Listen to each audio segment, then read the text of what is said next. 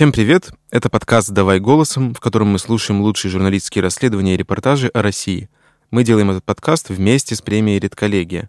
Материалы отобраны экспертами редколлегии, а авторы текстов вошли в список претендентов на присуждение премии. Меня зовут Владимир Шведов, я главный редактор портала «Такие дела». А меня зовут Настя Лотарева, я спецкорреспондент русской службы BBC. Мы сегодня будем читать и обсуждать текст, который нам обоим не чужой, и Володе, и мне. То Володя, потому что он вышел на портале «Такие дела», а мне, потому что я очень много сама писала про эту тему и внимательно за ней слежу, я к ней неравнодушна. Текст называется «Не отдавай меня, не отдавай». Его написала Света Баракова, с ней мы поговорим после того, как почитаем текст последнее время, конкретно за последние пять лет в России, по официальной статистике на 42% выросло число преступлений против половой неприкосновенности несовершеннолетних. Я скажу попроще, то есть э, детей мучают, насилуют и подвергают их э, всяким довольно ужасным вещам. Ну, надо сказать, что возросшая статистика говорит не только о том, что таких преступлений становится больше, но что и их расследовать стали больше и вообще заниматься этой проблемой. Немного отойду в сторону и скажу, что однажды я смотрела такой отличный сериал «Брат Чорч», английский, и второй его сезон посвящен во многом тому, как местная полиция работает с э, человеком, подвергшимся изнасилованию. Первые три серии ты смотришь и хочется плакать про то, как они с ней разговаривают, про то, какие механизмы они используют, какой протокол. Есть там сторонний консультант, который представляет точку зрения потерпевшего перед полицией, сами протоколы полиции. Я прям помню, как я смотрела смотрела этот сериал после того, как я годы писала про э, изнасилованных детей, и хотелось э, рыдать слезами, потому что у нас э, этого всего, конечно же, э, и близко нет. Более того, история про насилие над детьми, а особенно про насилие над детьми в семье, это такая страшная тема, что она автоматически становится табуированной. Люди, не знаю, не хотят читать про это, не хотят обсуждать это, не хотят задумываться о том, что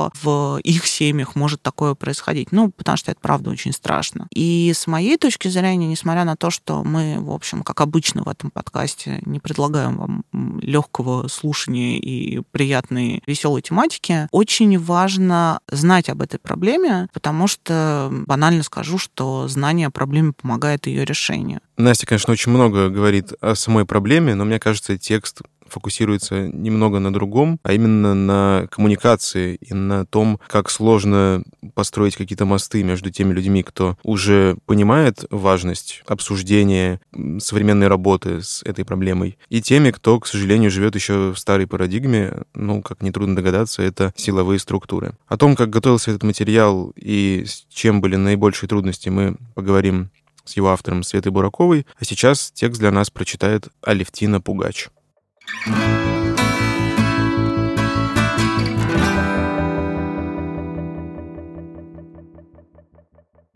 Год назад в гости к 23-летней Александре в город-миллионник из города на юге России приехала мать.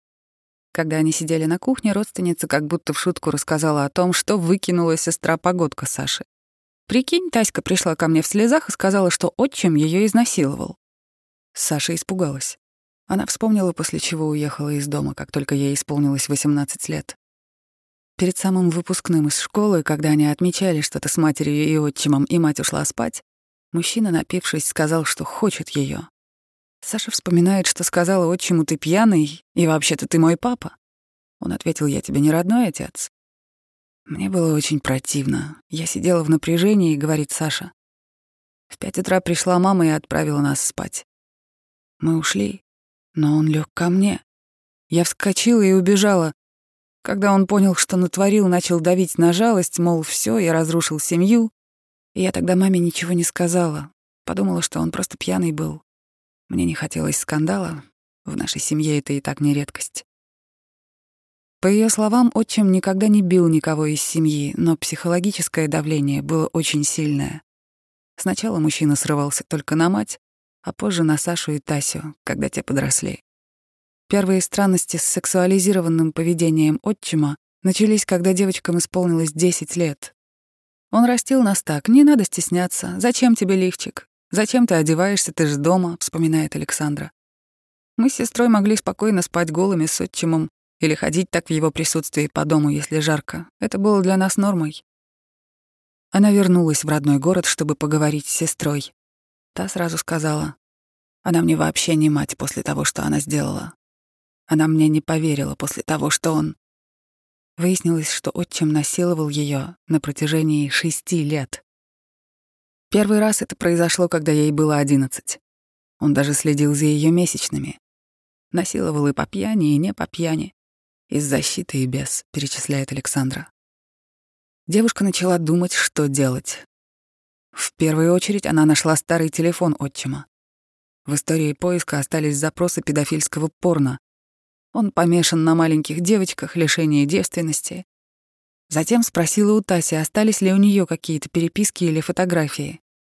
Оказалось, он только один раз написал ей в мессенджере «покажи свою грудь». Фотографии голой Таси, которые он делал до и после изнасилований, увидела и попросила удалить мать. Но Саша решила, что их можно будет восстановить. На четвертый день после приезда Саши сестры пошли в полицию. Они рассказали все и про домогательство отчима к Саше в 18 лет, и про насилие над Тасей длиной в 6 лет. Приложили фотографии истории поиска из телефона отчима. Один из сотрудников куда-то позвонил. Через час привели отчима, который успел до привода несколько раз позвонить сестрам, удалить свой профиль во ВКонтакте, искупаться и надеть свою любимую футболку. Они мило беседовали. Отчим прошел мимо нас, усмехнулся и сказал, «Это моя банда». Мы в таком шоке были, очень испугались, рассказывает Саша. Тасю отвели к гинекологу. Тот подтвердил, что девственная плева повреждена.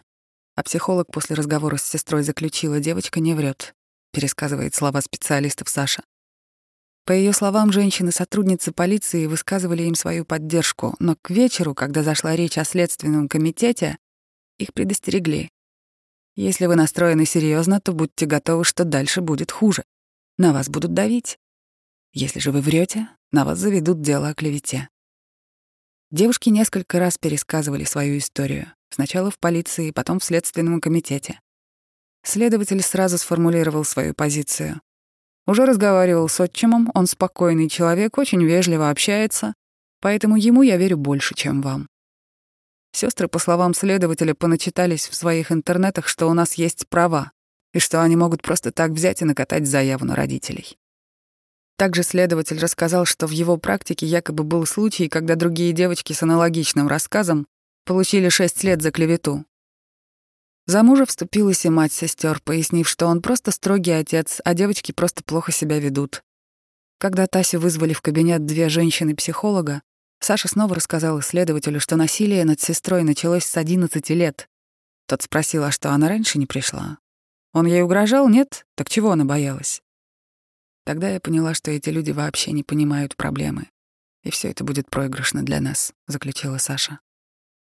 Спустя несколько часов Тася вернулась в слезах. Саша тоже вымоталась и не могла мыслить адекватно. Следователи это увидели, продолжает девушка, и попытались сгладить ситуацию. Говорили, что не хотят, чтобы мы сели в тюрьму за клевету. Потом сказали, да, мы вам верим, но у нас на него ничего нет. Мы его 15 суток подержим, он там подумает, поймет, что нехорошо поступил, и все будет хорошо. Тогда Тася решила порвать заявление. Мы отступили назад, и мама отвезла нас к бабушке с дедушкой. Выходя из следственного комитета, Саша увидела на улице отчима, который спокойно стоял в кругу семьи и знакомого прокурора. Его, разумеется, не задержали. В российских СК нет специально обученных психологов, которые умеют работать с жертвами насилия или насильственных действий.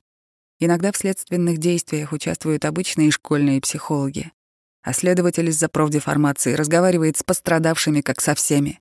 Сидел бы перед ним преступник или пожилая бабушка. Руководитель правозащитного проекта «Сдай педофила» Анна Левченко говорит, что с неэтичным поведением, халатностью и другими нарушениями прав пострадавшая сторона может столкнуться на всех уровнях — в полиции, в следственном комитете, во время прохождения экспертиз. В полиции, по словам Левченко, нарушения встречаются чаще. Дела о половой неприкосновенности несовершеннолетних — это подследственность СК, Поэтому, когда пострадавшие по незнанию приходят в полицию, сотрудники разворачивают их и не объясняют, что делать и куда идти дальше. Следователи мужчины, говорит Левченко, относятся к этим делам с предрассудками. что жертва сама кого-то спровоцировала, даже если это ребенок. Несколько лет назад к нам почти одновременно обратились три девушки из Татарстана, 16-17 лет. Это были не связанные друг с другом обращения. Девушки не знали друг друга, но все они были изнасилованы таксистами, рассказывает правозащитница. Когда они приходили в отделение полиции писать заявление, им говорили, «А зачем ты вообще после десяти вечера села в такси?» Тяжело сдвинуть такие дела с мертвой точки. Три года назад в подмосковном Солнечногорске пьяные подростки изнасиловали девочку в лесу. В отделении на пострадавшую давили. Ты понимаешь, что если мы будем это расследовать, то тебе придется шести мужикам все это рассказывать во всех подробностях. Нарушение прав пострадавших происходит и на этапе экспертиз. Так, в начале 2019 года в Иркутске девочку, в отношении которой были совершены развратные действия, но полового акта не было, отправили к гинекологу-мужчине. Несмотря на то, что мы живем в 21 веке, информация от гинеколога, девственница девочка или нет, все равно каким-то образом должна повлиять на ход следствия и решение суда, возмущается Левченко. То есть, если девочка не девственница, то ее можно насиловать. Правозащитница также сталкивалась с тем, что на детей, пострадавших от насилия, собирали характеристики со школы или от соседей. На что должна повлиять эта характеристика? Если девочка, допустим, курит и учится на двойке, как это влияет на факт совершенного в отношении нее сексуального действия? Нам приходится с этим бороться, привлекать уполномоченных по правам ребенка, адвокатов и федеральный СК. По словам Левченко, в УПК есть норма, которая предусматривает присутствие педагога или психолога на допросе ребенка. Но в качестве педагога в некоторых случаях вызывают классного руководителя ребенка, и в результате ребенок просто закрывается. В качестве контрпримера психолог проекта «Тебе поверят» Ксения Шишунова приводит систему в одном из штатов США, где с ребенком взаимодействует только психолог, который имеет специализацию по вопросам сексуализированного насилия над детьми, аккредитацию в соответствующих департаментах, четкие руководства и протоколы. Все взаимодействие ребенка с правоохранительной системой ведется через специалиста. Он собирает информацию, уточняет детали, выступает в суде. Ха-ха, у ребенка травма. Так, по словам психолога фонда «Сохраняя жизнь» Ольги Кострицыной, говорила старшая следовательница Оренбургского СК Надежда Воробейкина. В октябре 2020 года она вела дело 16-летней девочки, пострадавшей от группового изнасилования. Воробейкина заставила девочку написать, что все было по согласию, так как она, девочка, знакома с насильником. Она усугубила тяжелое психологическое состояние ребенка уточняла директор фонда «Сохраняя жизнь» Анна Межова. По ее словам, представительница госорганов давила на пострадавшую и довела до слез. После широкой огласки и проверки уполномоченной по правам ребенка в Оренбургской области Анжелики Леньковой и регионального СК, Воробейкина получила дисциплинарное наказание, а дело было передано другому сотруднику. Жительница Оренбурга Галина пыталась добиться возбуждения дела на насильника своей внучки-первоклассницы, но сама оказалась обвиняемой. В январе прошлого года, когда она забирала внучку Катю со школы, та всю дорогу активно говорила про учебу, но на подходе к дому ее настроение переменилось. Как только девочка увидела сожителя матери, который вышел встретить их, она вжалась в ногу бабушки и занервничала. «Не отдавай меня, не отдавай меня!» Я спрашиваю, что случилось, он тебя обижает, вспоминает Галина. А она вжалась в меня. Я прямо идти не могу. Мы доходим до дорожки, и я спрашиваю его, это что такое? Он улыбается и говорит, не знаю, дурачится, наверное. Внучка молчит. В меня уткнулась и молчит. Он отошел, а внучка держится за меня и говорит, держи меня крепче, держи меня крепче. Галина сразу позвонила своей старшей дочери, маме Кате, чтобы прямо спросить, что случилось. И получила ответ «Не обращай внимания». На следующий день, когда вся семья была в сборе, Галина стала присматриваться к нему, как он, сожитель дочери, относится к девочке, и заметила, что он ее обзывает, может отвесить подзатыльник. На ее замечание дочь попросила не лезть в семью. Постепенно Катя стала более нервной и скрытной. Когда она гостила у бабушки, та услышала, что девочка во сне кричит испуганно «не надо». Подозрения усилились, когда Катя рассказала, что у нее герпес на губе, и на вопрос, откуда он появился, ответила «Дядя Паша, наверное, заразил. Он сегодня спал со мной. Она уточнила, что мамин сожитель целовал ее в губы и заставлял, чтобы она его целовала. Женщина вызвала полицию. В местном отделе по делам несовершеннолетних Катю стали опрашивать. Сначала на все их вопросы Катя отвечала нехотя и односложно «да», «нет». Но потом в кабинет зашла женщина, тоже в форме, и сказала «Не бойся, ты этого человека больше не увидишь, его уже забрали». После чего она подтвердила, что отчим трогал ее и заставлял трогать его, вспоминает Галина. Все показания Кати были записаны с ее слов сотрудницей полиции. Галина написала заявление о домогательствах. Правда, под диктовку сотрудников полиции. Затем внучку отвезли к маме и отчиму, и связь с ней прервалась. Оказалось, что на этом настояла следовательница Надежда Воробейкина. Галину вызвали на допрос. Воробейкина очень грубо себя вела, она сразу начала. «Как вам, старому человеку, не стыдно такие речи на сексуальные темы вести с ребенком? А я воспитала троих детей, работаю с детьми. Обо мне никто не скажет, чтобы я кому-то что-то плохо сделала. В общем, я оттуда вышла вся потерянная. Она со мной разговаривала как с обвиняемой, как будто я преступник, рассказывает Галина. Через неделю она узнала, что против нее возбуждено уголовное дело по статье «Ложный донос на психолого-психиатрической экспертизе». Девочка подтвердила слова ее матери о том, что бабушка заставила ее оговорить отчима потому что она не хочет, чтобы мама жила с дядей Пашей, он ей не нравится. В результатах экспертизы приводятся слова семилетней Кати о том, что бабушка начала конфликт из-за квартиры, а за оговор маминого сожителя предложила ролики и скейтборд.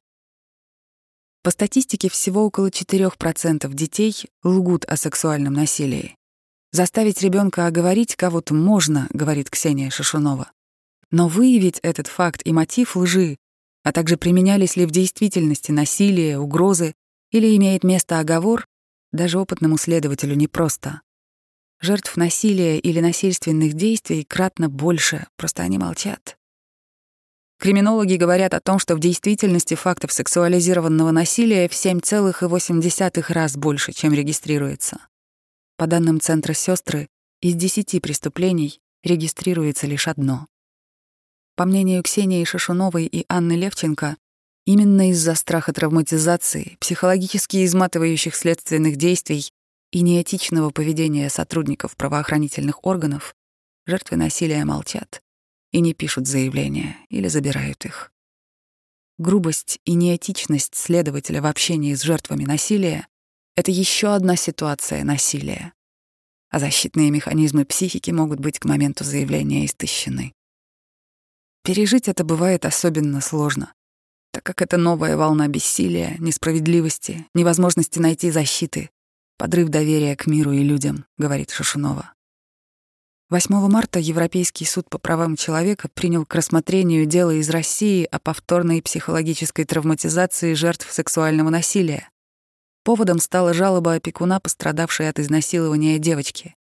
Когда ей было 11 лет, она попала в приют, где рассказала сначала психологу, а потом воспитателю, что в квартире родственницы, где она жила с мамой, ее изнасиловал взрослый мужчина. Гинеколог не нашел у девочки повреждений, и директор решила не обращаться в правоохранительные органы и посоветовала ребенку все забыть. Над девочкой оформила опеку ее классная руководительница. И уже находясь в безопасной среде, она снова рассказала, что в разное время, когда ей было от 6 до 11 лет, ее насиловали четверо взрослых мужчин, которые приходили в гости к родственнице и оставались ночевать. В 2019 году было возбуждено четыре уголовных дела, по одному на каждого мужчину, о сексуальном насилии в отношении несовершеннолетней. Во время следственных действий с февраля 2019 года до мая 2020 года девочку допрашивали более 10 раз, а всего ей пришлось пересказывать все детали изнасилований минимум 23 раза. Ее допрашивали следователи, адвокаты обвиняемых, сами обвиняемые, эксперты и судьи. Среди них была только одна женщина. Кроме того, ей приходилось видеть подозреваемых и их родственников на длительных очных ставках. В декабре 2019 года ребенку поставили диагноз — пролонгированная депрессивная реакция а в июле 2020 года установили, что у нее наблюдается повышенная тревожность, депрессия и умеренный суицидальный риск, уточнили в суде. Врачи не рекомендовали ей дальнейшее участие в следственных и судебных действиях. но девочку продолжали допрашивать. Точных данных, как часто дети, пережившие сексуализированное насилие и их родные сталкиваются с грубостью и нарушениями со стороны сотрудников правоохранительных органов, нет. Только в проект «Сдай педофила» ежегодно на горячую линию поступает около двух с половиной тысяч обращений, а в онлайн-приемную порядка двух тысяч, и примерно 30% из них — жалобы на то, что следствие заглохло, либо следователь ведет себя некорректно, либо что не назначили необходимые экспертизы. Ксения Шишунова выделяет несколько причин, по которым следователи могут вести себя некорректно с пострадавшими или их родными. Первое — это привычка. Следователи много общаются с преступниками, правонарушителями. Отсюда и стиль взаимодействия — жесткий, давящий, угрожающий, властный. Вторая — сама специфика работы с несовершеннолетними жертвами преступлений сексуального характера. Такие дети или подростки могут быть в разном состоянии. Их рассказы могут быть фрагментарны, отрывочны. Им бывает трудно вспомнить конкретные факты и детали. Они могут подолгу молчать и не отвечать на вопросы. С ними часто сложно найти контакт и выстроить разговор. Третья причина — эмоциональное выгорание сотрудников СК. Один из маркеров которого — отсутствие эмпатии, невозможность сострадать и сочувствовать. Обычно о таком явлении говорят в связи с работой разного рода помогающих специалистов, например, врачей, психологов, волонтеров. Но следователи в целом тоже относятся к категории профессионалов, которые работают с людьми в тяжелом положении. Четвертое — недостаточная информированность следователей о проблеме сексуализированного насилия над детьми. По мнению Шишуновой, сотрудники правоохранительных органов могут находиться во власти распространенных стереотипов. Например, что насилие в семье — это редкое явление, или что с нормальными девочками это не случается. Даже в методических руководствах для следователей можно найти информацию о виктивном поведении потерпевших, то есть о том, что изнасилование можно спровоцировать. Кроме того, в России практически нет исследования о преступлениях против половой неприкосновенности несовершеннолетних. На курсе криминалистики я заметила, что в толстенном учебнике на 600 страниц теме сексуального насилия была посвящена одна страничка, а теме педофилии чуть ли не один абзац. Даже в Российской государственной библиотеке на эту тему я нашла несколько кандидатских диссертаций, и то на смежные темы. Тема педофилии не исследовалась никак и никогда, замечает в свою очередь Анна Левченко. Нельзя сказать, что проблема расследования сексуализированного насилия над детьми никак не решается. Например, в 2014 году Следственный комитет Петербурга опубликовал методические рекомендации, основанные на принципах дружественного к ребенку правосудия. В них прописано не только то, что нужно или не нужно делать следователю во время допросов, например, не задавать закрытые или наводящие вопросы, но и как делать. Слова, поза, движение и мимика следователя должны показывать уважение и принятие ребенка. Есть разъяснение, какими вообще компетенциями должен обладать сотрудник, чтобы работать с детьми, и как должна выглядеть комната для допроса. Также есть примеры центров, которые добились успехов в работе с несовершеннолетними жертвами сексуализированного насилия, например, в Воронежской области. Там специальная зеленая комната с так называемым зеркалом Гезела, где ребенок находится наедине с психологом, окруженный игрушками. В игровой форме ребенок может рассказать подробности произошедшего с ним, рассказывает Левченко. Для совсем маленьких есть специальные шалашики. При описании произошедшего с ним ребенок может стесняться произносить какие-то стыдные слова, использовать мат, который услышал от взрослых. Ему говорят, что он может зайти в этот домик и говорить там все, что хочет, и его там никто не услышит. На самом деле внутри стоят микрофоны, камеры и все записывают а полученные записи идут в материалы следствия, рассказывает Левченко. Однако пока это исключение из правил. Ренат Кантемиров, в прошлом следователь, а сейчас адвокат, рассказывает, что ведет дело девочки, которая была вынуждена 23 раза рассказывать обстоятельства изнасилований на допросах.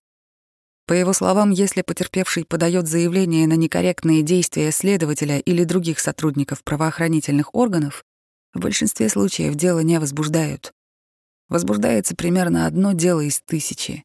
То есть речь идет о сотых долях процента, уточняет адвокат. У большинства пострадавших не хватает ресурсов и знаний, чтобы отстоять свои права и добиться справедливости, говорит Кантемиров. Но если в ходе проведения следственных действий рядом будет адвокат, это позволит максимально защитить права и законные интересы допрашиваемого лица, а также отразить ситуацию максимально объективно и избежать искажения фактов и злоупотребления со стороны следователей. По словам адвоката, привлекать сотрудников правоохранительных органов к ответственности за некорректное поведение все равно нужно. Первый шаг — написать жалобу руководителю следственного органа. Второй шаг — подать жалобу в центральный аппарат. Сделать это можно лично, по почте, по горячей линии телефона доверия или через официальный сайт по форме обратной связи. Третий шаг — направить жалобу в прокуратуру. Четвертый шаг — направить жалобу в суд. Также можно обратиться за помощью в проекты «Тебе поверят», «Сдай педофила», «Центр насилию нет», консорциум женских неправительственных организаций, а также фонды, работающие с темой профилактики социального сиротства, например, волонтеры в помощь детям-сиротам Арифметика добра. Сейчас Тася живет с бабушкой и проходит терапию со специалисткой, которую ей подобрала Ксения Шашунова, психолог проекта «Тебе поверят». Девушка уже прошла курс из десяти бесплатных консультаций. Но терапевт настаивает, что девушка нуждается в продолжении. Ее еще рано отпускать. Саша уехала из города. «Я долгое время не могла выплакаться», — говорит Александра. И только где-то через месяц после всего, когда я пришла в наш дом собирать вещи, мы выставили его на продажу, я разрыдалась, потому что у меня было ощущение, что у нас умерла мать, потому что она не защитила нас. Она была, а потом раз, и ее нет. Такое же чувство испытывает Тася.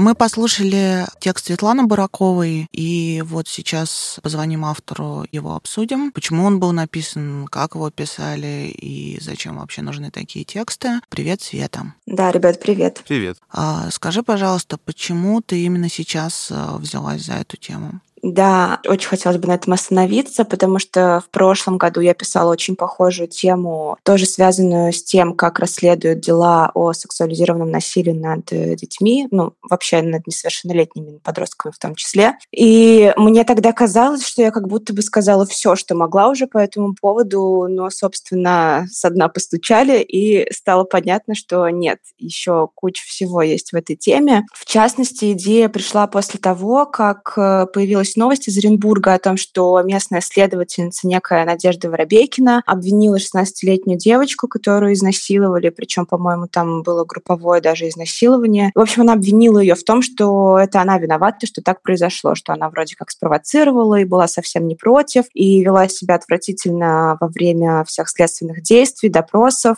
давила на девочку, и в итоге, ну, как бы логичным завершением было, что девочка там была на грани нервного срыва и вообще в очень тяжелом состоянии состоянии. В общем, мы тогда отписали только новость, но как бы мысль у меня уже зародилась, что, в общем-то, тема неисчерпаемая, можно ее поднять снова. И последним таким спусковым крючком, пожалуй, стало то, что ко мне в личку пришла еще одна девушка из Оренбурга, точнее, по-моему, из области, и рассказала, что ее мама написала заявление в полицию о том, что над ее внучкой совершаются развратные действия со стороны отчима. И это дело, собственно, волшебным образом попало к той же Воробейкиной, и Воробейкина вместо того, чтобы чтобы провести какую-то проверку, хотя бы доследственную в отношении этого отчима, тут же завела уголовное дело на бабушку за ложный донос. И мы, собственно, стали копать, что происходит в Оренбурге, и хотели сконцентрироваться именно на области сначала. У меня была редактор Лариса Жукова. Вот. И когда мы собрали всю картину, мы поняли, что этого недостаточно. И концентрироваться вот вокруг Оренбурга и области очень мало. И решили сделать проблему шире. И когда стали уже разговаривать с экспертами, которые работают как бы ну, на федеральном уровне, скажем так, в других регионах поняли, что это такая очень большая проблема,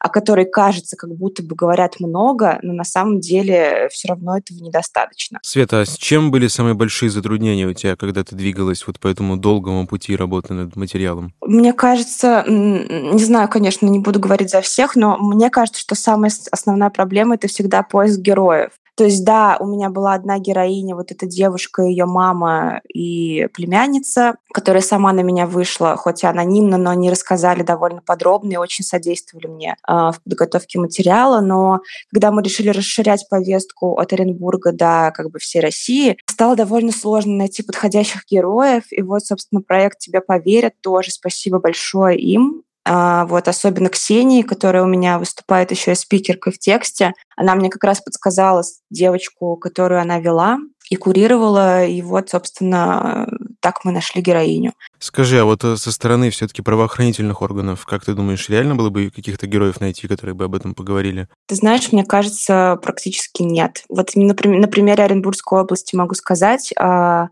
там ОСК был совершенно какой-то э, такой располагающий к себе просек. Ну, там же не просеки, а которые просто отвечают за взаимодействие со СМИ. Вот, мужчина, он тоже был готов очень содействовать, был открытый, давал расширенные комментарии, просто не все вошло, потому что, ну, по, по формату текста не подходило. Но при этом, как только речь заходила, например, а можно мы поговорим с самой Воробейкиной? Ну, как бы ее позиция тоже важна.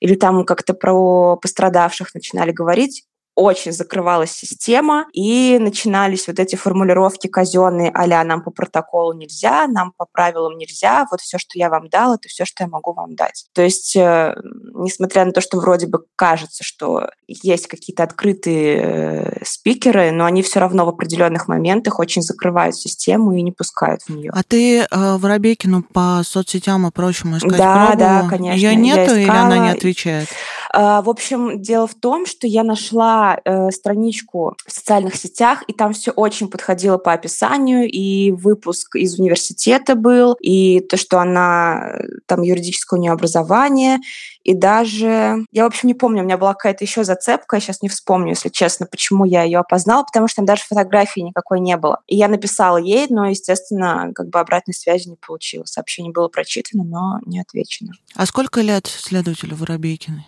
Ну, порядок. Ей, кажется, 34, ну, в общем, около 30, между 30 и 35, вот так вот. То есть она прям очень молоденькая, да. Честно говоря, меня это всегда поражало, потому что, ну, кажется, там, я не знаю, условно, э, советское наследие, угу, э, угу. какие-то там старые методы там и так далее. Но они же реально все молодые уже там, которые тоже там живут не в каком-то безвоздушном пространстве, которых, по идее, должны угу. учить. Там еще есть одна потрясающая штука, она тоже в итоге не вошла в текст, потому что он стал пошире, чем просто вокруг Оренбургской области. Когда я искала хоть что-то про эту надежду, ну, я думала, может быть, там из открытых источников хоть какие-то на комментарии, может, где-то в СМИ давала. Про некую Надежду Воробейкину, ну, видимо, это она и была из того самого отдела, был на 8 марта два года назад снят очень трогательный ролик под названием «Днем следователь, вечером мама» или как-то так. В общем, рассказывали про нее, про ее семейную жизнь, какая она трогательная мама, и вот как она заботится о своих детях, как она рисуночки их поздравительные разные там на магнитике приклеивает на там жестяной шкаф какой-то. Ну, то есть у меня тоже случился какой-то полный разрыв в голове о том, что вот, ну, вроде бы она такая трогательная мама, так трепетно рассказывает о своих детях, и ровно здесь же с другими детьми она как бы, ну, обращается вот так. Бездна смотрит в тебя. Скажи, пожалуйста, а у Следственного комитета, вообще у наших правоохранительных органов есть какая-то вообще генеральная программа по части работы с насилием над детьми? Смотри, во-первых, как ты наверняка тоже знаешь, э, что Следственный комитет везде во всех своих отчетах не перестает напоминать о том, что дети — это их приоритет, особенно все, что связано с преступлениями в отношении совершеннолетних. Это прям мы, мы открыты, приходите, не бойтесь писать заявление, мы готовы. Да, они трубят об этом везде, Генпрокуратура об этом трубит везде. А, и, в общем-то, я сейчас не помню, но, по-моему, последний раз около двух лет назад очень так с помпой презентовали, что вот мы в каждом регионе начнем открывать эти зеленые комнаты допросов детей. Но как бы процесс стоит. Когда вопрос задают, а где же ваши зеленые комнаты, каждый отдел или там каждая СК региональная начинает говорить, ну, у нас нет денег, извините, мы типа выкручиваемся как можем. То есть вопрос как бы стопорится. И у меня здесь тоже к системе очень много вопросов, потому что когда я разговаривала с представителями НКО, комментарий, который не вошел в текст, потому что она просила не упоминать, а просто мне для контекста объясняла. Региональная НКО, они пытались пытались э, договориться с местным СК о сотрудничестве, чтобы они предоставляли хотя бы своих психологов для допросов, опросов, ну и для других следственных действий. Но э, рядовые следователи абсолютно готовы сотрудничать, а вот те, кто повыше, они закрывают систему и говорят, не лезьте. Типа, НКО, вы раскрываете данные следствия, нам это нахрен не надо, давайте тогда вообще сотрудничать лучше не будем. То есть вот какая-то такая странная штука. У меня есть один обязательный вопрос для всех, кто пишет угу. насилие. И сама знаю, и до конца не знаю, как решать историю с тем, что во многом рассказы о насилии — это рассказы со слов. Угу. Ну, то есть ты не можешь перепроверить, как мы обычно должны взять там вторую сторону, третью сторону, да, там а, два источника, три источника, как мы можем проверить слова. Ну, то есть мы по дефолту верим или там как, угу. как ты э, решаешь для себя этот вопрос? Ну, смотри, там, где возможно можно что-то проверить, э, например, заявление, если э, семья подавала заявление или если есть какие-то результаты экспертиз. Я все равно это аккуратненько запрашиваю, разумеется, не в лоб, что нам надо подтвердить, а как бы что для внутреннего пользования, ну вот у нас там как бы так работает система у нас внутри редакции, что нам все равно нужны какие-то документы. Если это возможно, запрашиваю, конечно, документы. И стараюсь брать истории от людей, представителей НКО, которые работают, например, с этой героиней и включены в процесс и могут ручаться, что эта история ок. То есть из проверенных источников, они, ну, не просто я там, например, нашла кого-то на форуме, взяла и на слово поверила. Свет, еще такой момент в тексте, не самая главная линия, но угу. она там упоминается, о том, что во многом это плохое обращение связано с тем, что сами сотрудники Следственного комитета и МВД, угу. они, мягко говоря, не в хорошем положении психологическом, что у них есть выгорание, что они привыкли общаться с разными людьми из мира криминала, и в целом есть какая-то попытка задуматься о том, что они сами в этот момент чувствуют.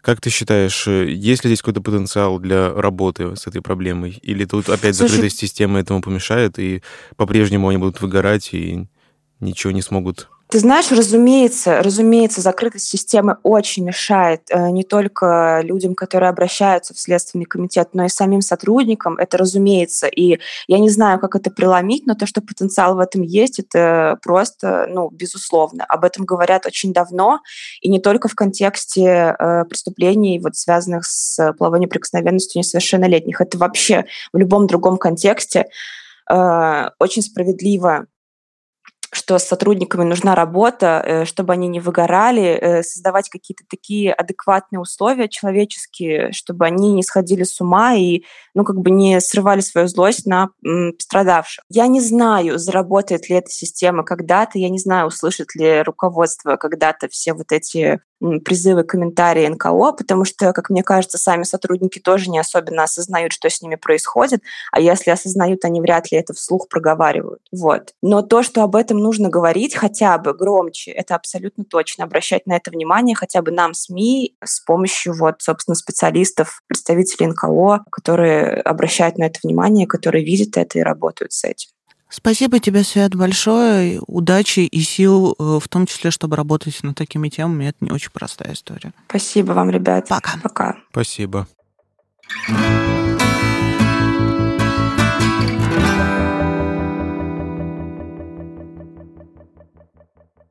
Ты знаешь, в завершение нашего обсуждения хочу рассказать оптимистичную историю, как ни странно. Дело в том, что я довольно много писала про насилие над детьми, в том числе и главным образом по материалам Оренбургской области. Ты это хорошо знаешь, а для читателей скажу, что дело в том, что в Оренбургской области работает фонд, который помогает детям, подвергшимся разного рода насилию. Он называется «Сохраняя жизнь». Это довольно уникальная история. У нас не так много таких фондов, ну, то есть проблема еще в том, что когда люди, семьи, там, дети сталкиваются с такими историями, им некуда идти. Ну, вот в Оренбурге э, плюс-минус есть куда идти. Я с ними довольно много работала и там наблюдала эту работу изнутри. Ну, я написала серию статей про это, а через какое-то время, типа месяца через два, у меня с утра раздался звонок мобильного телефона, на который мне звонил следователь из э, Новосибирской области. А этот следователь